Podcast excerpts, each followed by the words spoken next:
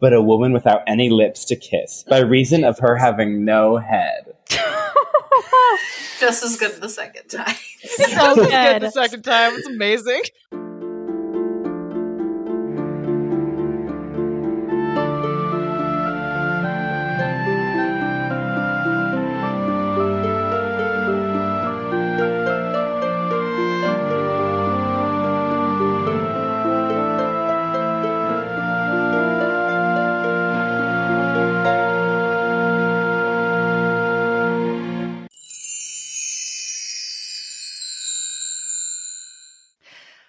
Hi there, Fairy Tale Fix listeners. Welcome back to the show. This is Abby. And I'm Kelsey. And this is Fairy Tale Fix, as I previously mentioned two seconds ago, where we take fairy tales and fix them for a modern audience. And we're very lucky that we are joined by two wonderful guests today. We're so excited to have on Cullen and Hannah from Not My Fantasy podcast. Woohoo! Hello. Welcome. Hello. Hey guys. Oh my goodness. How are you? Welcome to Fairy Tale Fix. We're so excited for the stories you have for us today. Thank you for having us. It's been, it feels like forever since we talked to you guys on our podcast about the Mhm. Little Mermaid. Mhm. yes. If you haven't checked that out yet, definitely go uh, check it out. It's on all the podcast platforms. It's even on YouTube, I think. Uh-huh. Yeah. Yeah, The you can entire see video beautiful of our faces. faces. I know. It's crazy. And we had the best time talking to you two about The Little Mermaid. Like, I think we talked for four hours It was a long time. about that movie. Whenever we do the Disney movies, they're so long mm-hmm. because there's like you have to talk about the stories that inspired it, the movie, and then like all the cultural baggage that each Yes, one of these has. of which, like, The Little Mermaid in particular has so much, like, cultural baggage. Yeah. yeah. We want to tell us just a little bit about your podcast, what inspired it, how you got started. It was Cullen's idea. So we had a podcast called Glee Boot where um, with our friend Alyssa, we watched all six seasons of Glee, talked about it. It was a thing. Um, so if you want to listen to that, you can Glee Boot. Um, but so sort of toward the end of that, Cullen's like, I want to do another one, but I want to do something about fantasy and folk tales and lore and because that's very much in his wheelhouse. And I was like, I love giving my opinions on movies. Let's combine that Perfect. and make not my fantasy podcast. So we basically talk about the lore, you know, fairy tales, folk folklore, mythology. We're doing some mythology. Uh, at this point, I think when it comes out, we will have already done some mythology. Um, you know, we do Disney, like we said, we did The Little Mermaid. Um, so we kind of do a lot of that. We talk about what inspired the movies, and then we break down the movies, the themes, how it looks, and sort of the tie-ins to the original quote unquote source material. Um, so yeah, Amazing. Yeah, and they've had some really great guests. I think uh, the fairy tellers were on. Uh, what other guests have you had on? Um, we just by now it'll be out. We ha- will have had overly sarcastic productions. Uh, nice. we just John from Life's But a Song. Uh, we had the silly Marillion when we talked about Lord of the Rings. Oh yeah, they were great. Amazing. I'm sorry, I the think- silly wasn't- Marillion. Isn't such Wasn't a I great just- name? Yeah. Wasn't I just saying that I want them on our podcast? The silly. I were you saying that you wanted the silly Marillion on our podcast, and I totally missed the pun in the name. you know, I don't think I mentioned the name of the podcast. I don't think you It's- I did, was just because- like the Lord of the Rings TikTok guy. Uh-huh. is is he the silly Marillion? He's in silly Marillion. Yeah. Or on that show. Oh my god, I love him even more. I didn't think that was Yeah. possible. yeah, they're great. Um, Uh, yeah, and then we've also had like So- our friend T has a podcast, Obscure Obsessions. They talk about really obscure movies that people may or may not have seen. Um, Yeah. So yeah, I mean we we get We're- some we get some good Yeah. guests, including the Yeah, you hosts do. of Fairy Tale Fix. Mhm. No big Yeah. I Oh deal. not to brag. yeah. well, good. Yeah, everyone, go check out Not My Fantasy Pod. Uh, where can they find you? What are your socials and all that stuff? Yeah, we are at Not My Fantasy Pod on Instagram and TikTok, and then um, we're on YouTube. Not My Fantasy Podcast. Amazing. Hells yeah. Go check them out. Right now after this episode, actually. Yeah, don't go check them out yet.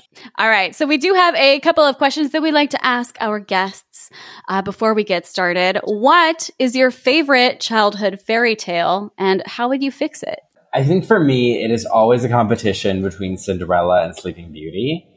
I think there are things Classics. I like about both of them. And, you know, I've written two long musicals about both those stories. So I've thought about how I would fix them. And I You've think, written mm-hmm. two musicals about them? yes, uh-huh. in, in high school. Are you surprised at this point, Abby? Come on.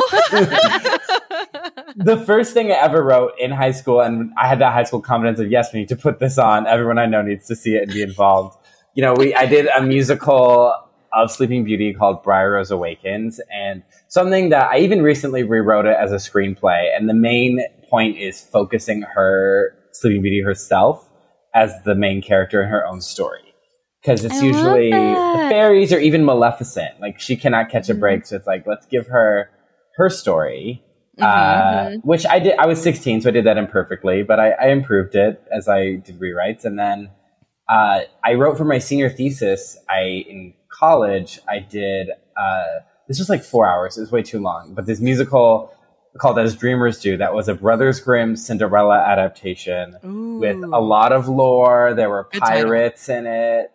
Fuck yes. Uh, Yes. So, and the I'm in. the main thing was again making her the hero of her own story and also channeling the brothers grimm cinderella does a lot of very unexplained things and kind of being like how does she have these abilities why can she grow trees and talk to birds and and so like there's kind of a backstory where she had hidden magical powers and frozen came out while we were making it and i was like Ugh. but uh, it was a lot of fun. It was a lot of fun. I recently rewrote that one too, and uh, it's uh, there's a lot going on. There's a lot of, but there's some great music. I don't write the music itself. I write lyrics, but I had some talented composers that I worked with. Wow. Oh, that's so cool. Amazing. I really want to see both of them now. You, You can must- listen to the soundtrack. them. We could Is the send you a soundtrack on. Spotify? I have Uh, a s- physical CDs, Mhm. and then the musical. The musical I did in high school is on YouTube. I think the one I did in college is on Google Drive. Uh, You should absolutely send me the soundtrack. I yes, want please it. do. I will. Well, I'll Instagram you. and Be like, what address? Hell yeah. Yeah. Please do. Just know that I think it's in the lyric book, but you know, we were working in like a small studio and with high school age singers. So at one point it's supposed to be who kick chopped a horde, like he kick chopped a horde of people, but it sounds like he's saying who kick chopped a whore. And I'm like, the prince did not do a domestic violence. Not do it. That's not what we're trying to say. That's a good good caveat. Love that. Bad diction, good caveat. Amazing. Hannah, what about you? What's your favorite childhood fairy tale and how would you fix it? Um, so mine is a little bit it's different because I didn't actually read fairy tales growing up. I basically Mhm. only saw Disney movies. Um, Yeah. and I would say my top most watched favorite was Aladdin. And even to this day, I haven't read any of um, like any of the quote unquote source material for the story. So I'm excited to do that episode on our podcast, Cullen.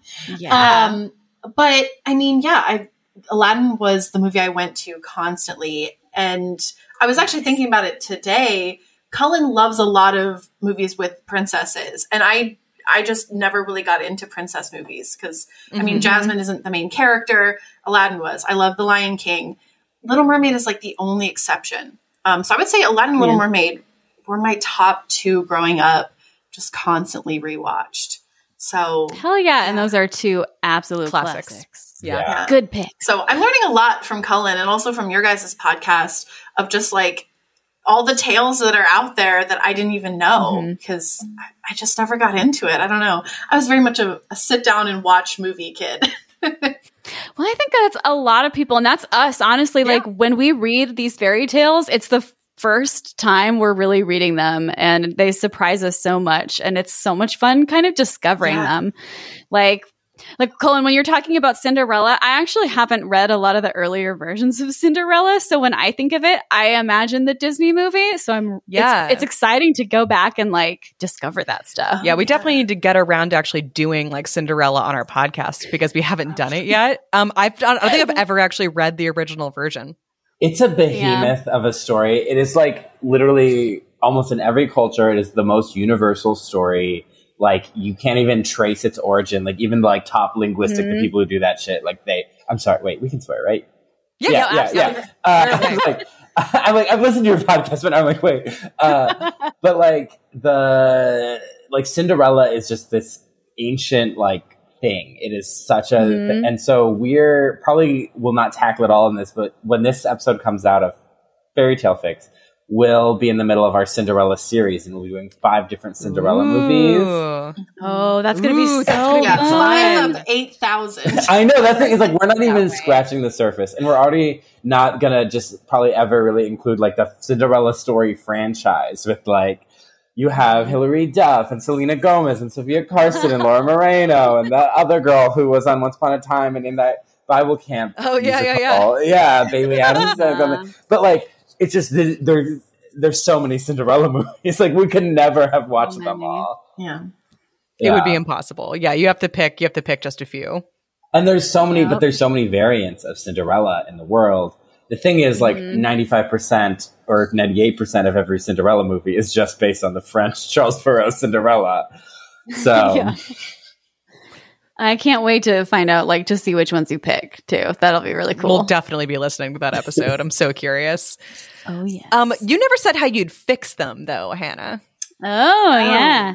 I mean, we already kind of talked about Little Mermaid and some of the ways that we would uh, sort of modernize it. And we also talked about the new Little Mermaid movie. And actually, that's kind of what I'll talk about is one of the things I came away with from the live action remake was that we actually got to see Eric and Ariel develop as a couple. We got to see them Mhm. actually have stuff in common.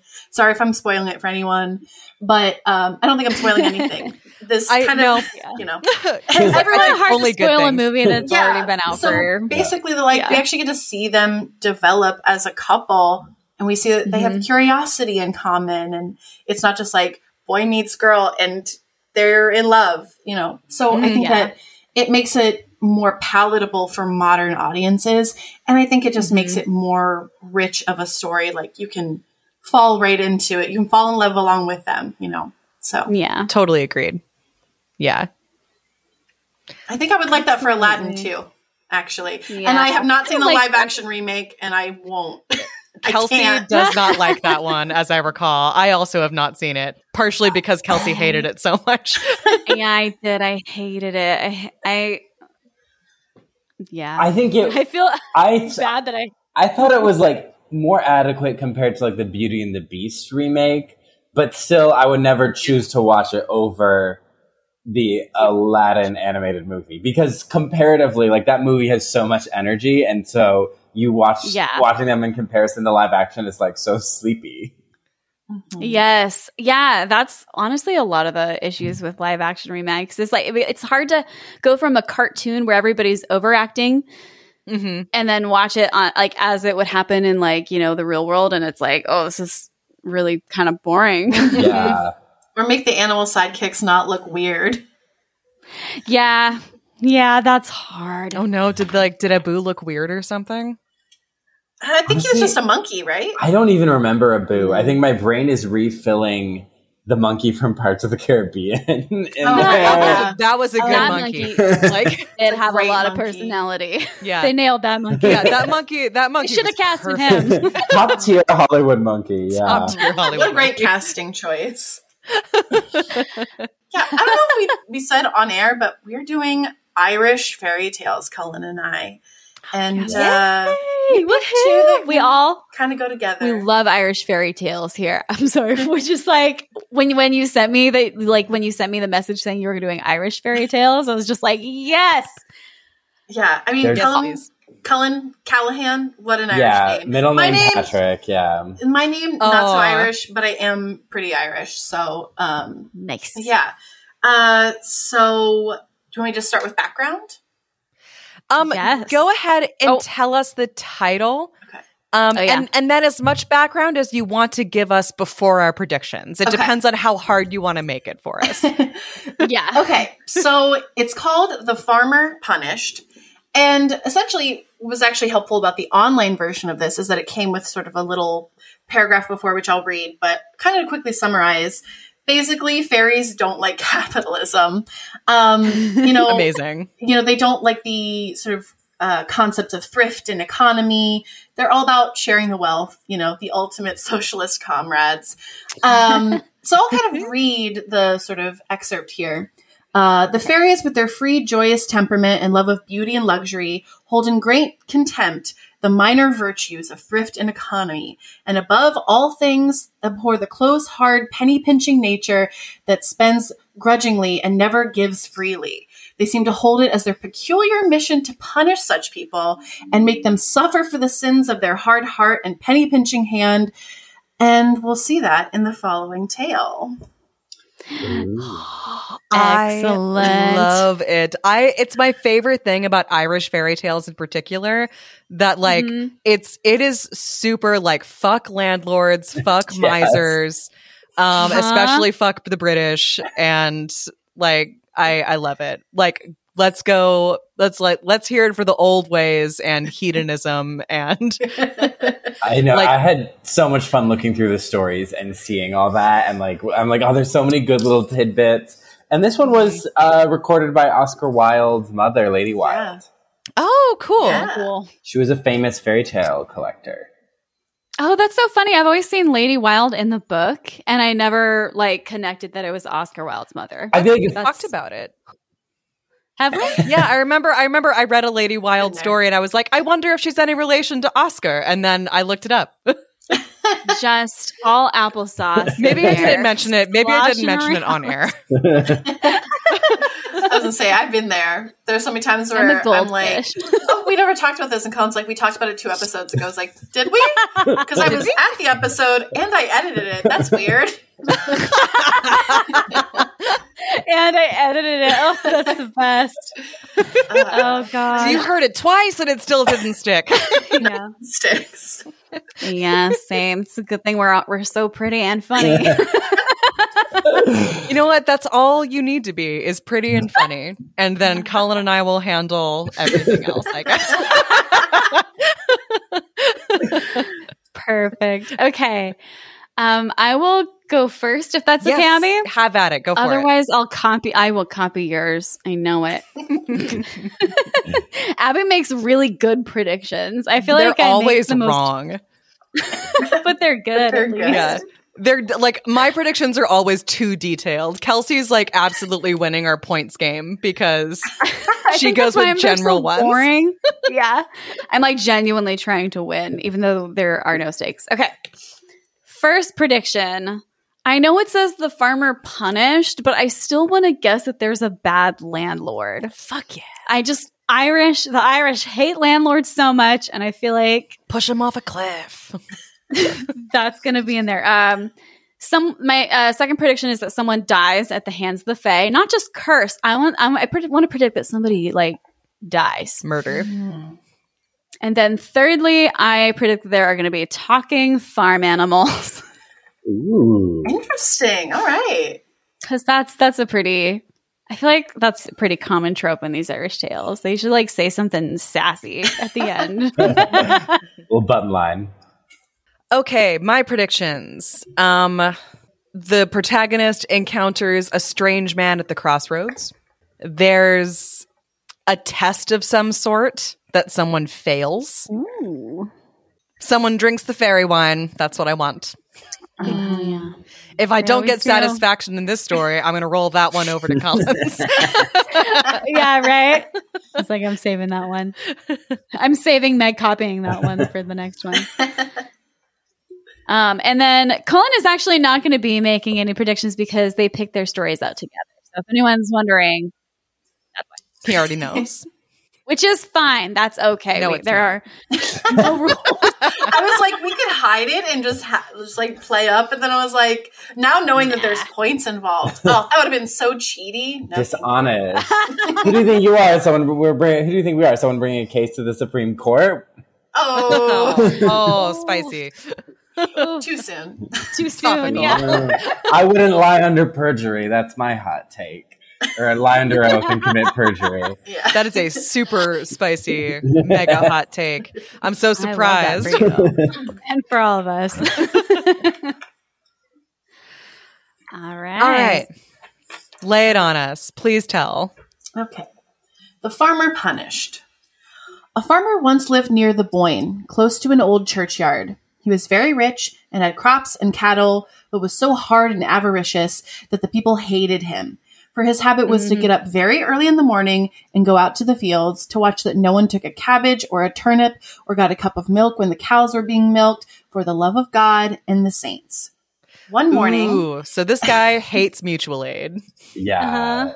I would hate this guy too. He gets up him. every morning just to watch. just, to make, sure, sure people don't like eat. the worst, literally the worst. Um, one morning, as he was out as usual by sunrise, spying about the place, he heard a child crying bitterly. Oh, mother, mother, I'm hungry. Give me something, or I'll die. Hush, darling, said the mother. Though the hunger is on you, wait, for the farmer's cow will be milked presently, and I'll knock down the pail so the milk will be spilled upon the ground, and you can drink your fill. When the farmer heard this, he sent a stout man to watch the girl that milked and to tie the cow's feet so she should not kick, so that no milk was spilled upon the ground. The next Bastard. morning, he went out again by sunrise, and he heard the child crying more bitterly than before. Mother, mm. mother, I'm hungry. Give me something to eat. Wait, my child, said the mother. The farmer's maid bakes cakes today, and I'll make the dish fall just as she is carrying them from the griddle, so we shall have plenty to eat this time. Oh, yeah, I'm just gonna scoop garbage food up off the floor to feed you because Yeah. that's literally all we can get. That's like, poverty. by trickery. Aw. Uh-huh. that fucking sucks. Yeah. Yeah. Then the farmer went home and locked up the meal and said, No cake shall be baked today, not till the night. But the cry of the child was in his ears and he could not rest. So Good. early in the morning, early in the morning, he was out again, and bitter was the cry of the child. Mother, mother, it said, I've had no milk. I've had no cake. Let me lay down my head upon your breast and die. Wait, said the mother. Someone will die before you, my darling. Yeah. Let the old man look to his son, for he will be killed in battle before many days are over. As he And then the be. curse will be lifted from the poor, and we shall have our food in plenty. Eat the rich. Just eat him. But the farmer laughed. There's no war in Ireland now, he said to himself. How then can my son be killed in battle? And he went home to his own house, and there in the courtyard was his son cleaning his spear and sharpening his arrows. He was a comely youth, tall and slender as a young oak tree, and his brown hair fell in long curls over his shoulders. Father, he said, I'm summoned by the king, for he is at war with the other kings. So give me the swiftest horse you have, for I must be off tonight to join the king's men. And see, I have my spears and arrows ready. Now, at the time in Ireland, there were four great kings. Each of them had two deputies. And the king of Leinster made a great feast for the deputies, and to seven of them he gave a brooch of gold each. But to the eighth, only a brooch of silver. For he said, The man is a wrought a prince like the others. Then the eighth deputy was angry, and he struck the king's page full in the face for handing him the brooch of silver. On this, all the knights sprang up and drew their swords, and some took one part and some another, and there was a great fight in the hall. And afterwards, the four kings quarreled. The king of Leinster sent out messengers to bid all his people to come help him. So the farmer's son got the message as well as the others, and he made ready at once to join the battle with a proud heart for the sake of the king and a young man's love of adventure. Wait, hang on. I, I'm just gonna go ahead and. S- I need to sort through that paragraph of information. Okay, so Ireland has four kings. There's 4 Mhm. And the king There's of four. Leinster. the king of Leinster invited his own like he lieutenants invited it seems like he all of- invited the deputies of all the kings. of all the kings. Okay, yeah. and then he gave m- most of them gold, and he gave one of them silver. And why did he give that one a Because the thing? man is rot a prince like the others. Is not a prince like the others. not a prince. Because yeah, I was like, there's a typo here. I think not a prince Okay, like the others. Not a prince like the others. Maybe. He only got silver. Again, the rich fucking suck. Um, Yeah. Like they they're not even nice to each other. no. No. and they're just They're petty. weird He's and like, you get classist and silver petty. because you just suck more. I yeah, guess. you're Yeah. you're not a prince like the rest of us, which means you're just you are on a lower tier. you're trash. Mm-hmm. because you're trash. Mhm. Um, okay, and so they, they all fought. fought each other, and so now all the kings are at war, and the and this and the king of Leinster needs people to fight Yes. the other kings. All right, thank you. I'm caught Yeah. up now. I understand what's happening. Yeah, when I I was this, a petty I was bitch, like, now I need your sons to come fight the other kings for me because Yeah. exactly. Mhm. Yeah, Yeah. he's like, help, help me. Mhm. Uh, so then the farmer was filled with rage. This is the wicked work of the witch woman, he said. But as because I would not give her the milk to spill, nor the cakes when baked, so I will not give her the life of my only son. it's definitely the woman's fault and not the petty Yeah. and not kings being petty assholes to each other. I mean, how did she know though? The She woman- did predict. here- I would also be a little suspicious. He's only hearing this person, so it is kind of mm-hmm. Yeah. suspicious. But he took the large stones and built up great walls the height of a man, round as a hut, and set a great stone at the top to close it, only leaving places for a vessel of food to be handed down. And he placed the lad, his son, within the hut. okay. Doing the most. Now he said, The king shall not have him, nor the king's men. He is safe from battle and the spears of warriors. But the next morning, I feel rose- like- oh. I feel like it's not even so much that he's doing this for his son, but like to prove that lady wrong. Oh Yes. yeah. Yep, it's his own pride. yeah. Uh, so the next morning, he rose up quite content and was at sunrise as usual. As he walked by the churchyard, he heard the child laughing. And the mother said, Child, you laugh by a grave, for the farmer's son will be laid in that ground before three days are over. and then the curse will be lifted from the poor. He would not let the milk be spilled nor the cakes be baked, but he cannot keep his son from death. The spell is on him for evil. And then a voice said, But his father has walled him round in a hut with strong walls, high as a man. How then can he die in battle? And then the woman answered, I climbed the hut last night and gave him nine stones, and bade him to throw throw them one by one over his left shoulder, and each time a stone of the wall would fall down till free space was left for him to escape. And this he did, and before sunrise this morning he fled away and joined the king's army. But his grave is ready, and in three days he will be in this ground, for his doom is spoken.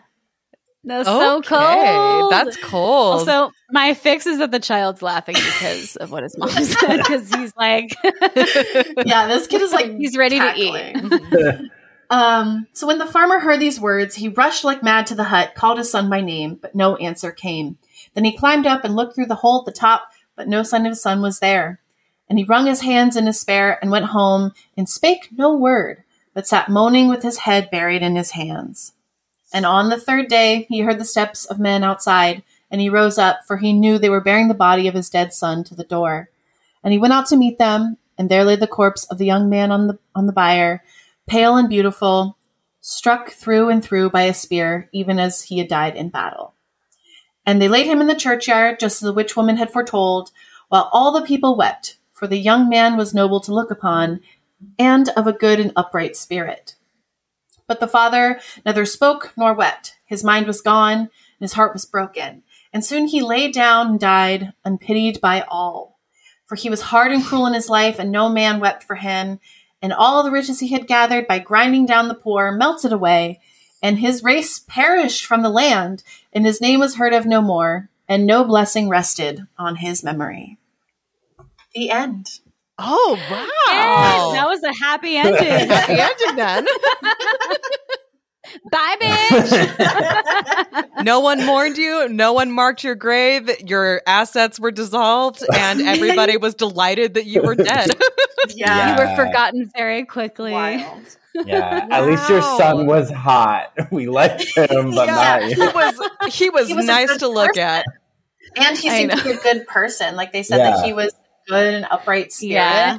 Yeah. Like It did seem sad that he was dead. Yeah. he died because of his father's pride and hmm Mm-hmm. Greed. billionaireism. Billionaires. hmm I love that the story doesn't even explain that he became rich off of grinding down the poor. It says he won't let them take anything, but it's just assumed that he's rich We because he's oppressed people. And I like, Yeah. I love that.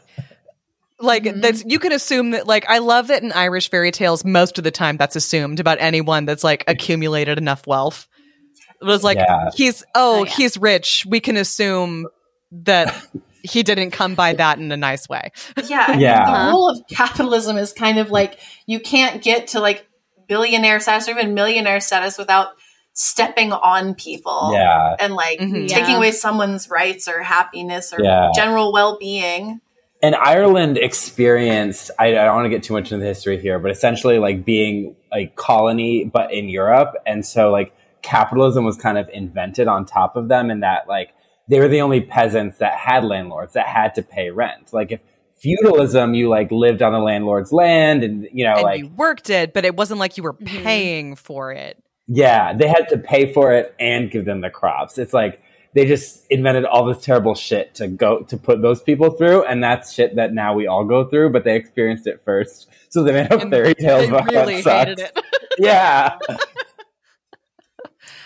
Oh wow. Um, do we have any fixes for that story? Um, my main one was that I kind of wanted to see him get punished throughout the story instead of just at the end. Not so much in like big Mhm. ways, but in smaller ways to kind of see the effects of his choices on his own wealth, like how it's ruining Yeah. it. So like he had to stop baking cakes. I kind of wanted his family to like complain to him and be like, why don't we have anything good to eat? You know, like annoying him, Mhm. making him just unhappy. And then like he had to make that guy go and watch the milkmaid. What if that guy was like the the shepherd herding the sheep and then like the sheep got attacked and so he lost like a big chunk of his wealth that way. Ooh, that's really like I kind of wanted a little bit more of that so that like it kind of snowballs and then finally like he has this big loss and then it's just like fuck. So Mhm. Yeah. that's kind of my big one. I kind of wanted him to suffer more throughout the story. Yeah. And I wrote I my notes. that. Is that bad? no, No. that's an excellent fix. I think yeah, I think that's perfect. Like yeah, that's a perfect one because I think that then it snowballs more into like um like there's a couple of losses that he gets through his greed, but he's so wealthy that like there's other ways that he can compensate for those losses. But then there's finally this one big loss that no amount of money can protect you from. Mhm. Yeah.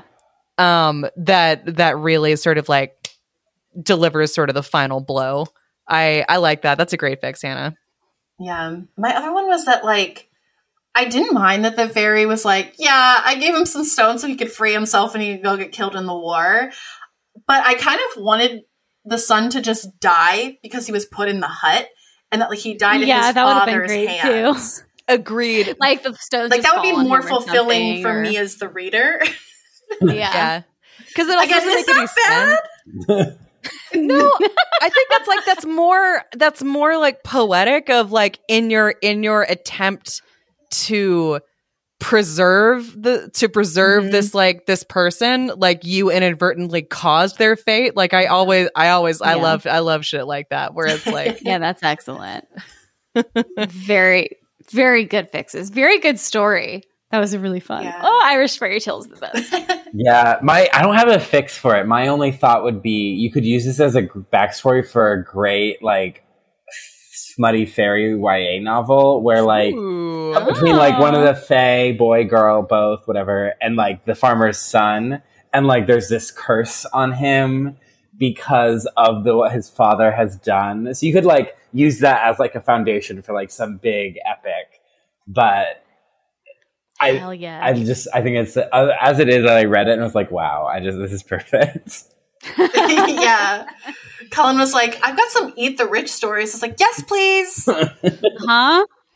perfection yeah um Absolute no perfection. no fixes Abby, for I think you got one point that there was. Well, I don't know that This he is failed up a for- test i That i he also failed think a this is up for debate Uh huh.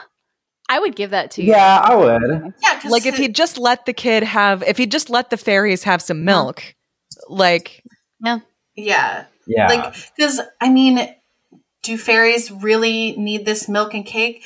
Our background says no, they just want to fuck with rich people, and so it's like, yeah, this. I think this is a test for him, and he fails miserably. Yeah. well because he's also not following the fairy rules because like the fairy rules are that like you do leave you leave out a bit of milk and a little and a little food Yeah. on purpose to appease them Yes, and the reason Right. this the reason this fairy child is starving is he's not observing the rules true. yeah. Yeah. like he is not leaving out milk and bread Yeah. Which goes to my points. Uh, someone dies at the hands of the Fae. Does that? I mean, she frees him so that he can go and die. She knows he's going to die. Yeah. She's causing him to do that. So does It's, she uh, it's up curse to you, him? Hannah. Are you going to give me that point? I'm going to give you that point. But also, it makes me wonder if the fairies also had something to do with The Um, war. the war, Yeah. like starting that fight. And it was just to punish this one guy. I think that's that's love so great though. If that's true, that is such a fairy thing to do. Oh, to yeah. honest. sense. yeah. So that's kind of interesting. So yeah, I think you both get a point because those Thank are great you. predictions. Uh, thank you. You are very generous. At first, I put zero on my thing, and then I was like, "Wait a minute." Mm, Yeah, as soon as you said that, I was like, oh, and then I heard like the test, and I was like, there are Hmm, arguments yeah. to be made for both of these. Sorry, no talking animals and no drinking That's fairy okay. wine. it's too bad. Yeah. That's okay. I we think it's just 'cause have I want another wine. story. Yeah. All right, Cullen, what are you telling us today? My story is called The Good Woman. And Okay. I there's some twists, so I don't want to spoil anything by giving context into Mhm. the kind of creature this story will be referring to. We can talk about that when it's done, but I think I don't want to ruin the twist. Just the title is The Good Woman and uh there's a lot of irony. And like Okay. the narrator is like saying one thing, but I think you're meant to be like to like read between the lines and see like what the narrator is actually saying about these people. Interesting. All Interesting. right, I love it. Okay. Um, Uh, I'll go first this time on my predictions. I think Good Woman does it. I think it's. I think that's actually like slang for witch. That's my prediction. Ooh. All right. Um, because I've seen that in a couple of other fairy tales where like you know the village good woman or good or wise Yeah. wise one or something like that. So I'm thinking good woman is actually she's actually a, a magic user.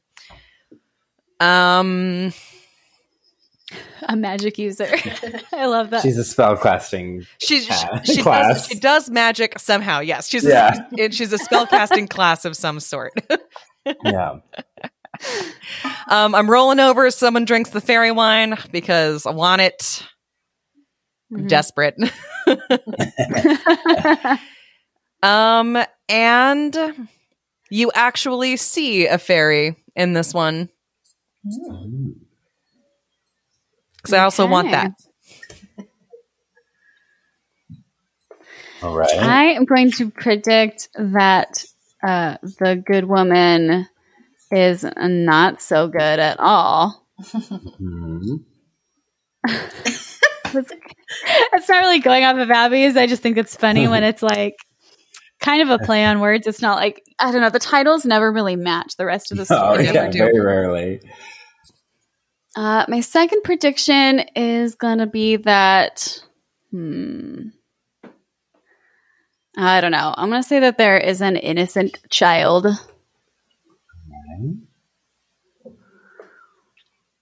Because we don't know what if what or if there's any type of fake creature in this story. They yeah, I went have, very heavy on the um, magic predictions in mine. I'm realizing, mm, and not on the anti-capitalist predictions. This one, But I'll, I'll give you the hint. It's a little more anti-patriarchy than anti-capitalist. Ooh, I love I that. love that.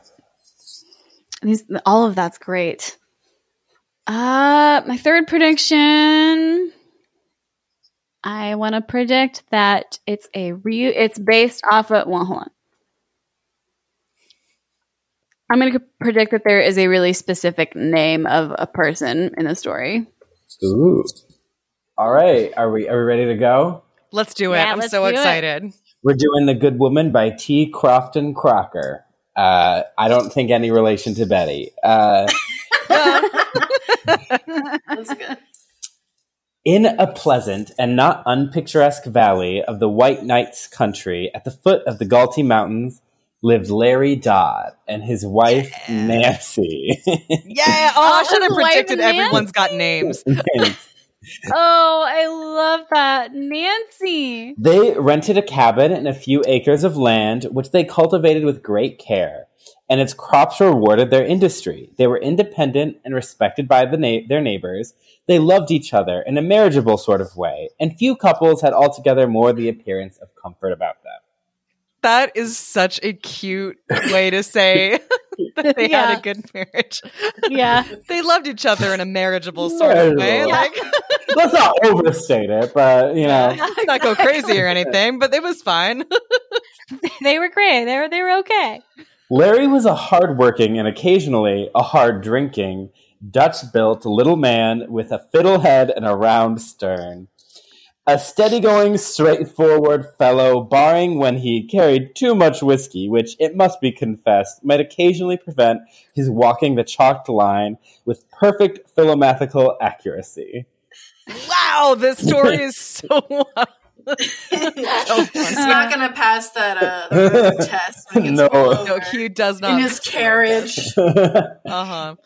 He had a most ready countenance, rather inclined to an expression of gravity, and particularly so in the morning. But taken altogether, he generally looked upon as a marvelous, marvelously proper person, notwithstanding he had, every day in the year, a sort of unholy dew upon his face, even in the coldest weather, which gave rise to a supposition, among censorious persons of course, that Larry was apt to indulge in strong and frequent potations. However, all men of talents have their faults. Indeed, who is without them?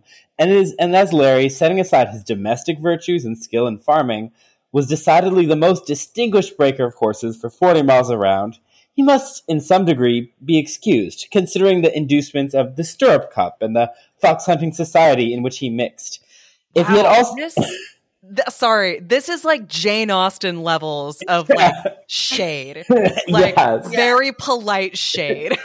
He's a sweaty motherfucker. he's a drunk bitch. Like he's He's a always- drunk The bitch way- with the way a great that this ass. is written too is so like oral storytelling. Yeah, Like if, if this is the old man telling a story about someone he actually knew or his grandfather actually knew in the pub. Like uh-huh. we get a lot of details about this guy. Uh, I love like, and he, some people cens- censorious people, you know, not me, that, not me, but they do say he had an unholy dew about him. an unholy crew about him.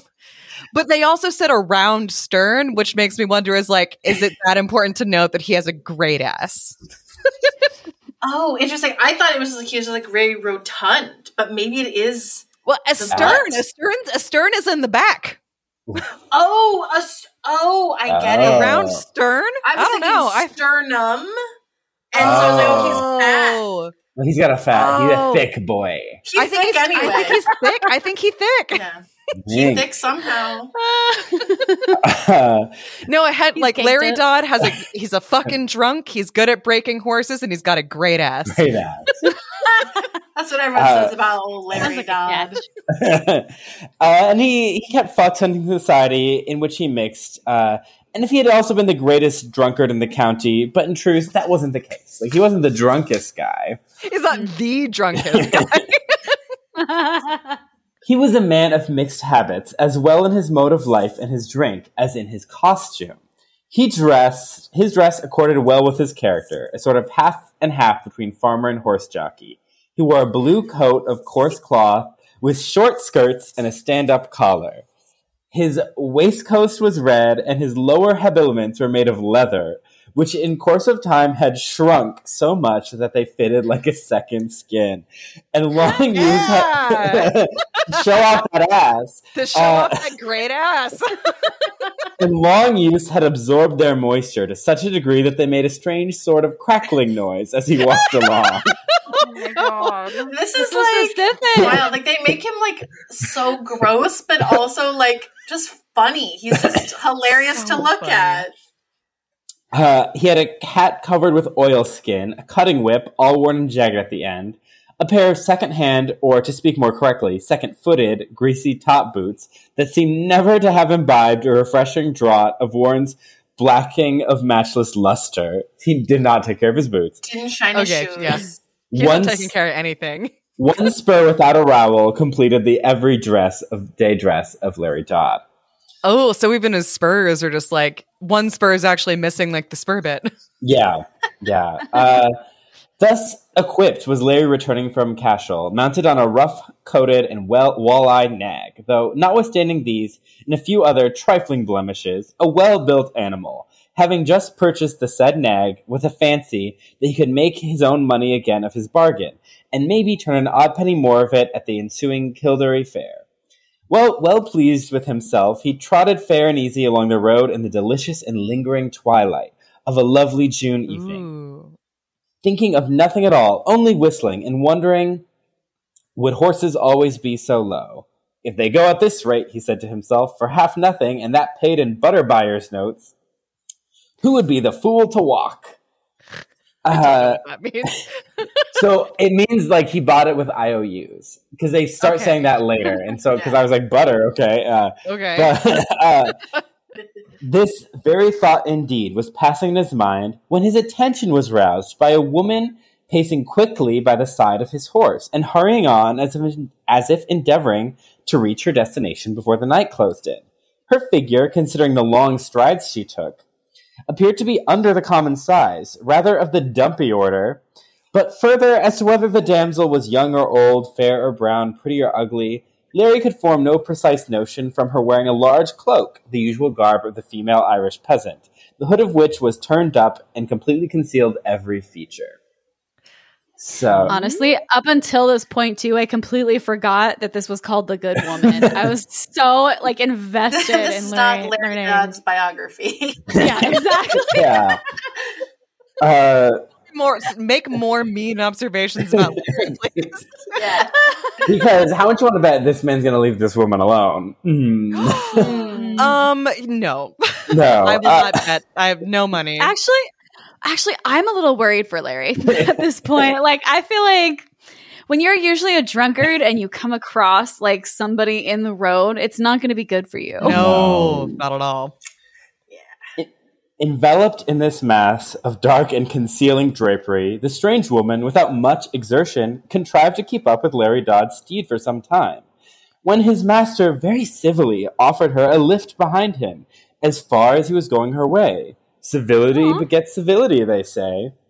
However, he he received no answer, and thinking that the lady's silence proceeded only from bashfulness, like a man of Oh, true no. gallantry, Oh dear. Oh god. Mhm. not a word more said Larry until he pulled up by the side of a gap, and then says he, Ma Colleen Beg, my pretty girl, just jump up behind me without a word more, though never a one have you spoke, and I'll take you safe and sound through the lonesome bit of road that is before us. She jumped at the offer, sure enough, and up with her on the back of the horse as light as a, as light as a feather. In an instant, there she was, seated up behind Larry, with her hand and arm buckled around his waist, holding on. Okay. So she have a just like leapt up. Yeah. Uh huh. Uh huh. So was she like walking as fast as this horse, or was he just like lightly trotting, or was he going at a quip and she was keeping up? I don't think he was full galloping, but she's keeping up with him on horse. That's Yeah. I mean, that's a fast walker. I'm a fast walker. Yeah, it That's depends crazy. on Yeah. it really depends on how fast that horse was going, how much I judge Larry for not noticing that this is probably a supernatural person. Like Thank Uh-huh. you. Well, at least at least he's being polite. Like he's he's following the rules. He's doing everything that he should be. yeah, civility still begets civility, especially when it comes to fairies. Gosh. I hope you're comfortable there, my dear, said Larry in his own good humored way, but there was no answer, and on they went, trot, trot, trot, along the road, and all was so still and so quiet that you might have heard the sound of the hoofs on the limestone a mile off. For that matter, there was nothing else to hear except the moaning of a distant stream that kept up a continued cronane, a drowsy humming noise. like a nurse hushing up a con- uh, hushing. Larry, who had a keen ear, did not, however, require so profound a silence to detect the click of one of the shoes. "'Tis only a loose shoe, that is," said he to his companion as they were just entering on the lonesome bit of ro- road of which he had before spoken. Some old trees with huge trunks all covered and irregular branches festooned with ivy Yeah. Spooky. Yep, Mm. grew over a dark pool of water, which had been formed as a drinking place for cattle, and in the distance was seen the majestic head of Galtymore. Here the horse, as if in grateful recognition, made a dead halt, and Larry, not knowing what vicious tricks his new purchase might have, and unwilling that through any odd chance the young woman might get spilt in the water, dismounted, thinking to lead the horse quietly by the pool. By the piper's luck that always found what he wanted, said Larry, recollecting himself. I've a nail in my pocket. Tis not the first time I've put on a shoe, and it won't be the last, for here is no want of paving stones to make hammers in plenty. No sooner was Larry off than off with a spring came the young woman just at his side. Her feet touched the ground without making the least noise in life, and away she bounded like an ill mannered wench. As she was, That's. An ill-mannered wench. uh, by your leave, uh, as she was, without saying by your leave or no matter what else. She seemed to glide rather than run, not along the road, but across a field, up towards the old ivy covered walls of Kilnaslattery Church, and a pretty church it was. Not so fast, if you please, young woman, Uh, not so fast, no. cried I was gonna Larry. say- and then Larry recognized that this was a supernatural thing and reshot his horse and went on his way. Right? Mm, he's calling after her, but away, away she ran, and Larry followed, his leathern garment, already described, crack, crack crackling at every step he took. Oh, jeez. Step that ass. Where's my wages? said Larry. Thrum pog, Maclean og. Give Oh, me a okay. kiss, my young girl. oh, Mm. gross. We were all rooting for you. Uh, We were all rooting for you, Larry. I know. Come on, buddy. Oh, sure, I've earned a kiss from your pair of pretty lips, and I'll have it too. But she went on Ew. Faster and That's- faster. Same. so much cringe. Oh my god. Regardless of these and other flattering speeches from her pursuer, at last she came to the churchyard wall and then went over it with her in an instant. Well, she's a mighty smart creature, anyhow, to be sure. How neat she steps upon her pasterns. Did anyone ever see the like of that before?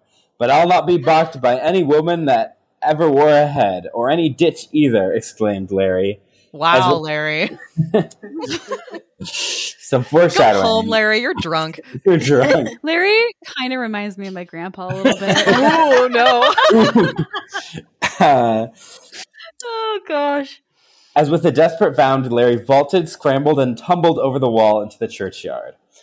Up he got from the elastic sod of a newly made grave in which Ted Leary that morning was buried. Rest his soul. And on went Larry, stumbling over headstones and footstones, over old graves and new graves, pieces of Oh. coffins, and the skulls and bones of dead men. The Lord save us. Oh, man. Men, straight men will really go to any length to harass ladies. Like, Seriously. Uh, they were scattered about there as plenty as paving stones, floundering amidst great overgrown dock leaves and brambles that, as with their long prickly arms, tangled around his limbs and held him back with a fearful grasp. Meantime, the merry wench in the cloak moved through all these obstructions as eas evenly and as gaily as if the churchyard, crowded up as it was with graves and gravestones, for people came to be, to be buried there from far and near, had been the floor for a dancing room. Round and round the walls of the old church she went.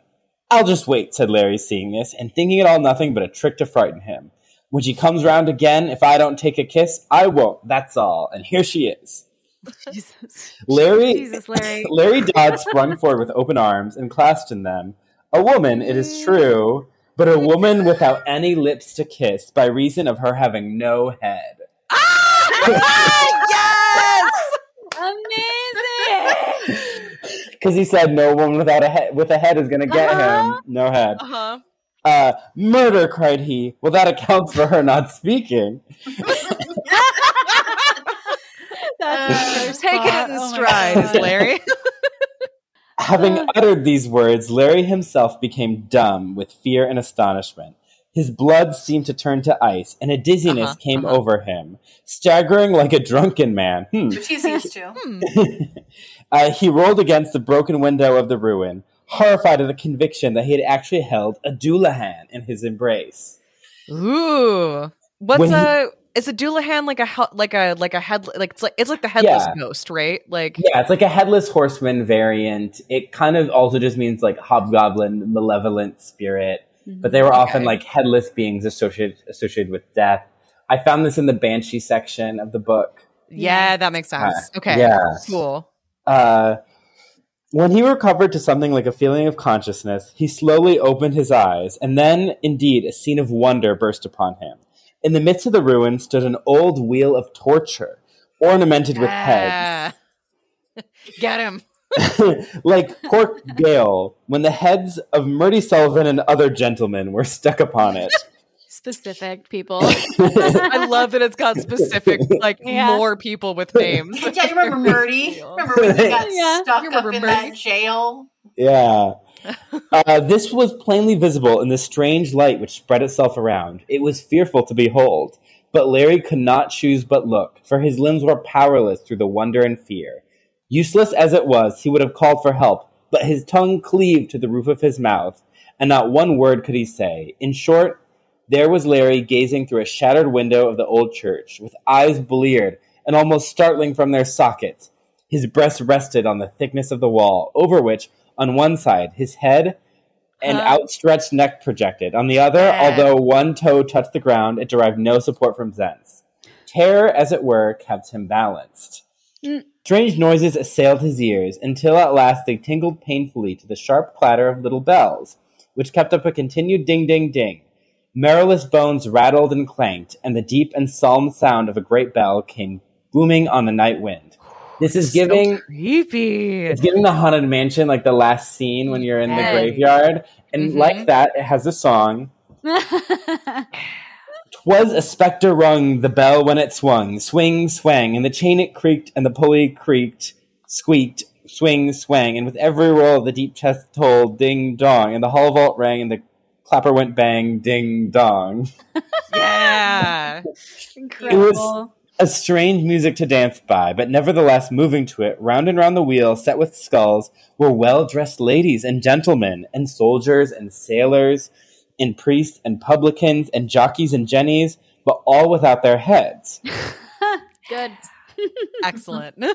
Some poor skeletons whose bleached bones were ill covered by moth eaten palls, and who were not admitted to the ring, amused themselves by bowling their brainless noodles at one another.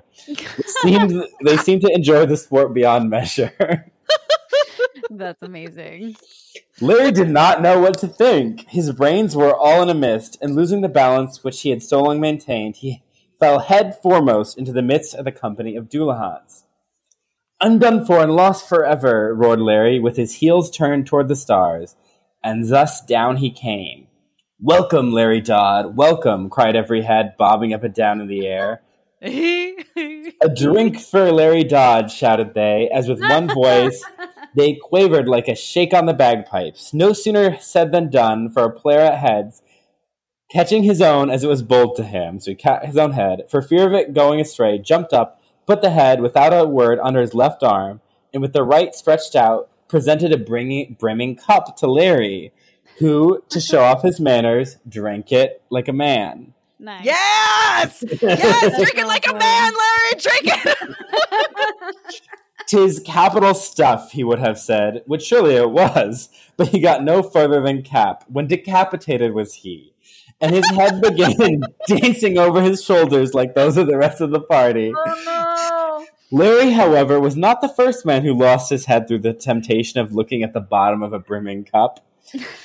Nothing more did he remember clearly, for it seems body and head being parted is not very favorable to thought.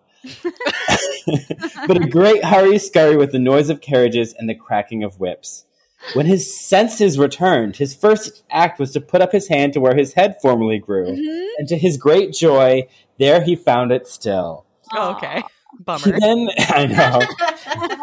He then shook it gently, but his head remained firm enough, and somewhat assured at this, he proceeded to open his eyes and look around him. It was broad daylight, and in the old church of Kilnaslattery he found himself lying, with that head, the loss of which he had anticipated, quietly resting, poor youth, upon the lap of the earth. Could it have been an ugly dream? Oh no, said Larry, a dream could never have brought me here, stretched on the flat of my back, with that death's head and crossmar bones fomenting me on my fine old tombstone, that there was faced by Pat Kearney of Kilcrea. But where is the horse? He got up slowly, every joint aching with pain from the bruises he had received, and went to the pool of water, but no horse was there. Tis home I must go, said Larry with a rueful countenance. But how will I face Nancy? What will I tell her about the horse and the seven IOUs he cost me? Tis them Doolahans have made their own of him from me, the horse stealing robbers of the world, that have no fear of the gallows. But what's gone is gone, that's a clear case. So saying, he turned his step homewards, and arrived at his cabin about noon without encountering any further adventures. There he found Nancy, who, as he expected, looked as black as the thundercloud for him for being out all night. she listened to the marvelous relation which he gave with exclamations of astonishment, and when he had concluded of grief at the loss of the horse that he had paid for like an honest man in IOUs, three of which she knew to be good as gold. so she's Three like, she knew Three three, of of his. IOUs, yeah. Uh, but what took you up to the old church at all, off out of the road, and at that time of night, Larry? inquired his wife. Uh-huh. Mhm. Mm-hmm. Fair question. Larry looked like a criminal for whom there was no reprieve. He scratched his head for an excuse, but none could he muster up, so he knew not what to say. Oh, Larry, Larry, muttered Nancy, after waiting some time for his answer, her jealous fears during the pause rising like a barm. Tis, the, Uh-huh. ver- tis the very same way with you as with any other man. You are all alike for that matter. I've no pity for you, but confess the truth. Larry shuddered at the tempest which he perceived was about to break upon his devoted head. Nancy, said he, I do confess it was a young woman without any head that his wife heard no more. A woman, a woman I knew it was, cried she, but a woman without a head, Larry, will is was. It is long before Nancy Gallagher ever thought she would come to that with her, that she would be left dissolute and alone here with her baste of a husband for a woman without a head. Mhm. Oh, father, father, and oh, mother, mother, it is well you are low today, that you don't see this affliction and the disgrace to your daughter that you reared decent and tender. Oh, Larry, Oh no. oh, Larry, you villain, you'll be the death of your lawful wife after going such oh, oh, oh. Well, says Larry, putting his hands in his coat pockets, least said is soonest mended. Of the young woman I know no more than I do of Moll Flanders. But this I know, that a woman without a head may well be called a good woman, for she has no tongue. Wow. How this reminds Wow, Larry. Wow, wow, Wow, Larry. But they love each other in a marriageable sort of way. In a manageable sort of way. Now, speaking of button lines, though, how this remark operated on the matrimonial dispute, history does not inform us. It is, however, reported that the lady had the last word. Yes, you did. Is that the end? That is the end. God damn it. That was so good. That was incredible. That was so good. It, you're right. It is a lot like the haunted mansion. I never had thought about Yes. that.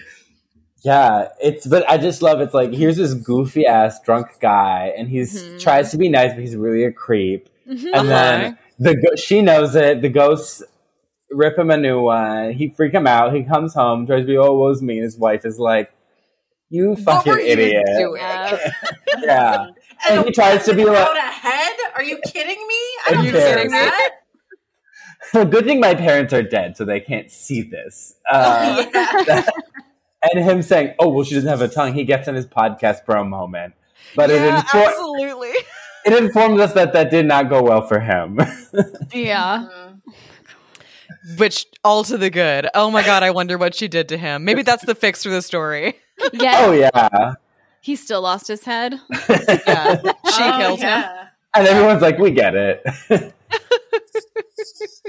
He was being Uh. weird. He was such a creep. Shame about that ass though. Yeah. and those leather pants that go. And those leather pants. Crick, crack, crick, what a great detail, though. That Such is a great detail. All This the details in of the great story were top tier, Yeah, absolutely. and only the way that an Irishman could tell. Mhm. I love what a full picture we got of the main character. Mhm. yeah. Ugh. It's just a fun time. And you read it so well. I feel like that's one of those stories that are hard to read because it has the dialect of the way that the person speaks, and that you did such a great job with that. Yeah, I was nervous about that, so thank you. yeah. I I tend to avoid the T. Crofton Croker stories in there almost be like because like like I'm not feeling up to that today. Uh-huh. yeah. Like like that guy Capt has like such a voice, and almost all of his stories are like that. I noticed. Um, Lady Wilde, I think, is usually easier to easier to get through because it's told in a more like fairy tale style. Yeah. Um, but the the T Cropter ones are always told from like a first person of some some old man got drunk in a tavern and is telling you this crazy story. like, I have a question. So does that mean, Kelsey, do you get points for every single person who had a specific name? No, I just get the point. I just get the one point for that there was a really specific name, which is Okay, 'cause I was going to say there's like seven of them. My goodness. Yeah. Yeah. yeah, So that was a good point- prediction, Kelsey. Abby. I think Abby got good woman is slang for a magic using person, Mhm. so she. I think she got that point. Yeah. Uh, Sure. well, she's a magic user for sure. yeah, the the, the, the character the is a magic user that they're referring to, but like I don't know if I get the point because like he used the it's called the good woman because of the joke at the end. Yeah. which is like um so they, it wasn't that he wasn't referring to her being a witch She was referring to her being quiet Mm. Uh huh. Yeah.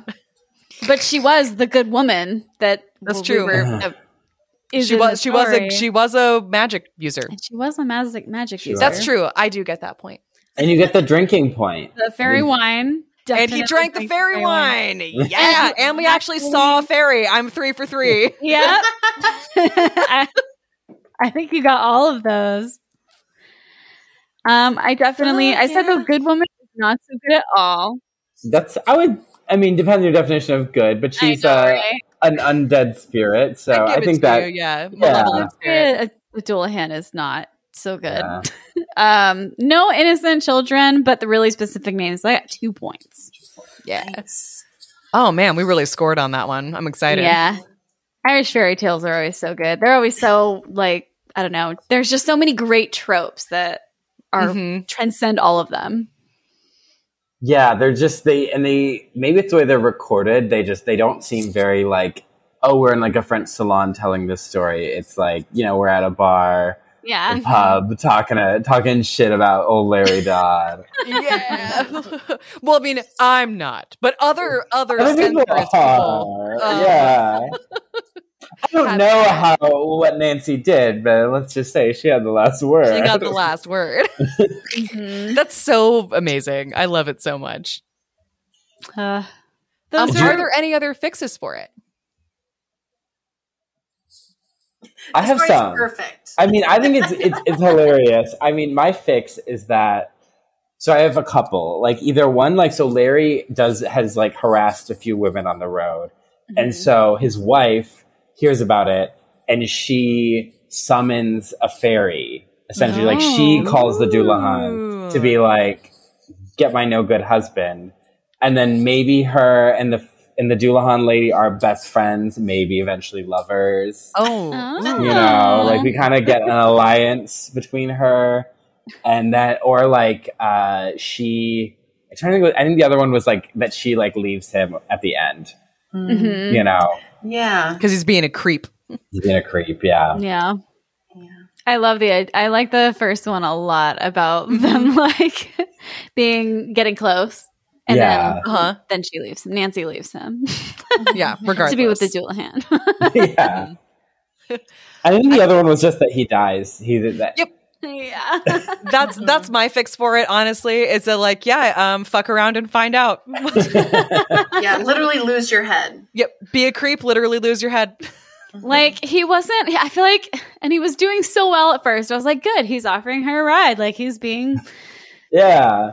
Yeah, don't know, but like courteous, and apparently then that ride comes with strings literally attached stomping over skeleton bones to. to Yeah. sexually assault her. I know because Yeah. I had I had like oh he's like a nice guy and then I was like oh he's he's a that oh, kind of he's a nice, nice guy. guy. He's Yeah. a nice guy. Yeah. yeah. I give you a ride. Obviously, I deserve something now. Like I put nice action in, sex out now. Where's yeah. Yeah, transaction. This is a transaction. Yeah. Because he was like, "Where's my wages?" Like you Yeah. are a machine?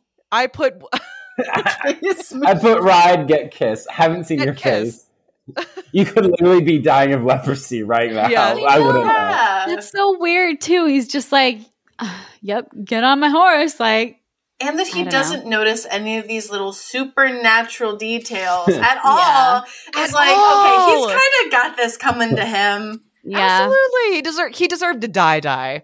He has It a makes me wonder- supernatural radar. If it's like one of those stories that he tells because he was so drunk Mm. and like he, you know fabricated all of it to kind of have like a you know big fish story. I don't know.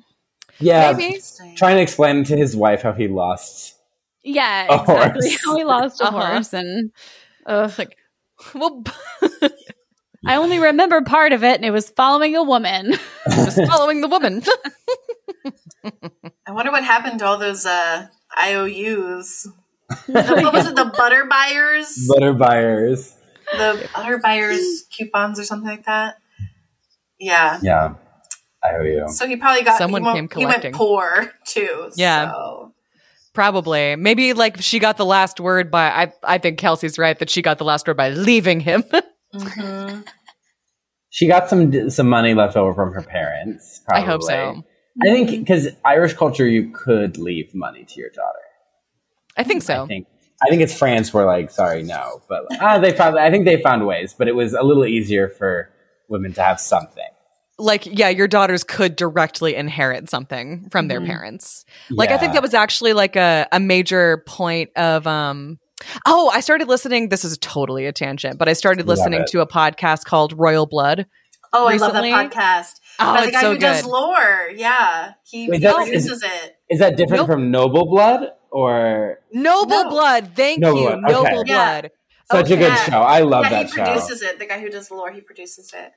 he produces it okay Yeah. um because like it's definitely a different it's definitely like it's a woman who run who Yeah. does the actual Dana show. Schwartz, love her. Dana Schwartz, she's yeah. Yeah. And I listened to her episode on like this Irish pirate queen that Yeah. was alive yes. during Queen Elizabeth the first time. Um, and I think that like she became queen because she actually she did inherit like she inherited her like family's land and property and or her husband's or something. But inheritance rules are such that like yeah, Irish women could inherit things from their parents. Yeah, it's I not, to not get too detailed. It's basically like in Celtic and Germanic cultures, there is a concept of like women as just people, so they could inherit things.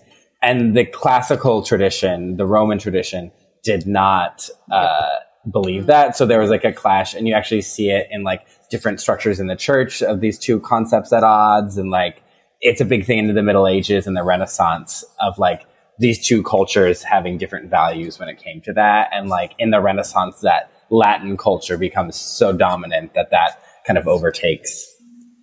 Yeah. Yep. Mm. I'll have to listen to that episode. I haven't heard that one yet. Oh, I know. I just saved that on my Spotify. I'm like, oh, I'm listening to that later. yep. It's so it's such a great podcast. I really enjoy Yes. it. Speaking of excellent podcasts, um, Cullen and Hannah, thank you so much for coming on Fairy Tale Fix. Uh, remind everyone where they can find you at Not My Fantasy Podcast. Yeah, you can find us on Instagram and TikTok at Not My Fantasy Pod, and we are on all the platforms. Um, so, Not My Fantasy Podcast, you just give us a search, and then yeah, on YouTube you can see our wonderful faces every other week talking about fairy tale, folklore, mythology, movies, and the lore that inspired them. Awesome. Yay. Go check them out. And we'll also post it like in our socials and stuff, links to with all their stuff. And uh, with that, that's going to do it for this episode. Thank you so much for listening to Fairy Tale Fix. If you enjoy the show, please subscribe and leave us a review on Apple or leave us five stars on Spotify or wherever else they'll let you do rating and reviews. If you want to support us in other ways, you can get extra episodes, merch, books, other bonus content at our Patreon by signing up at fairytalefix.cash. And you can also find us on Twitter and Instagram at Fairytale Fix Pod. We also uh, will take your emails with joy about fairy tales, folklore, nursery rhymes, anything you want to talk about. Um, I've been getting fan fiction recommendations lately from Ooh. someone. Nice. Uh, it's fantastic.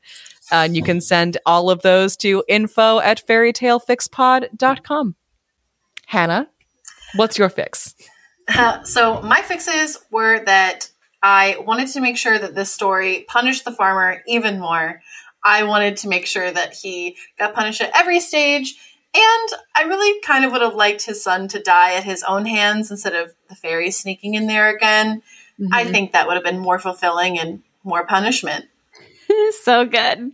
So good. Scathing.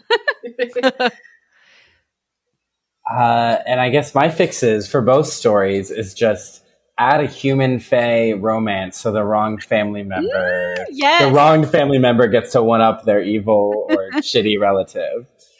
Flawless. And they, They all lived Happily ever ever after. after. The Yes. end.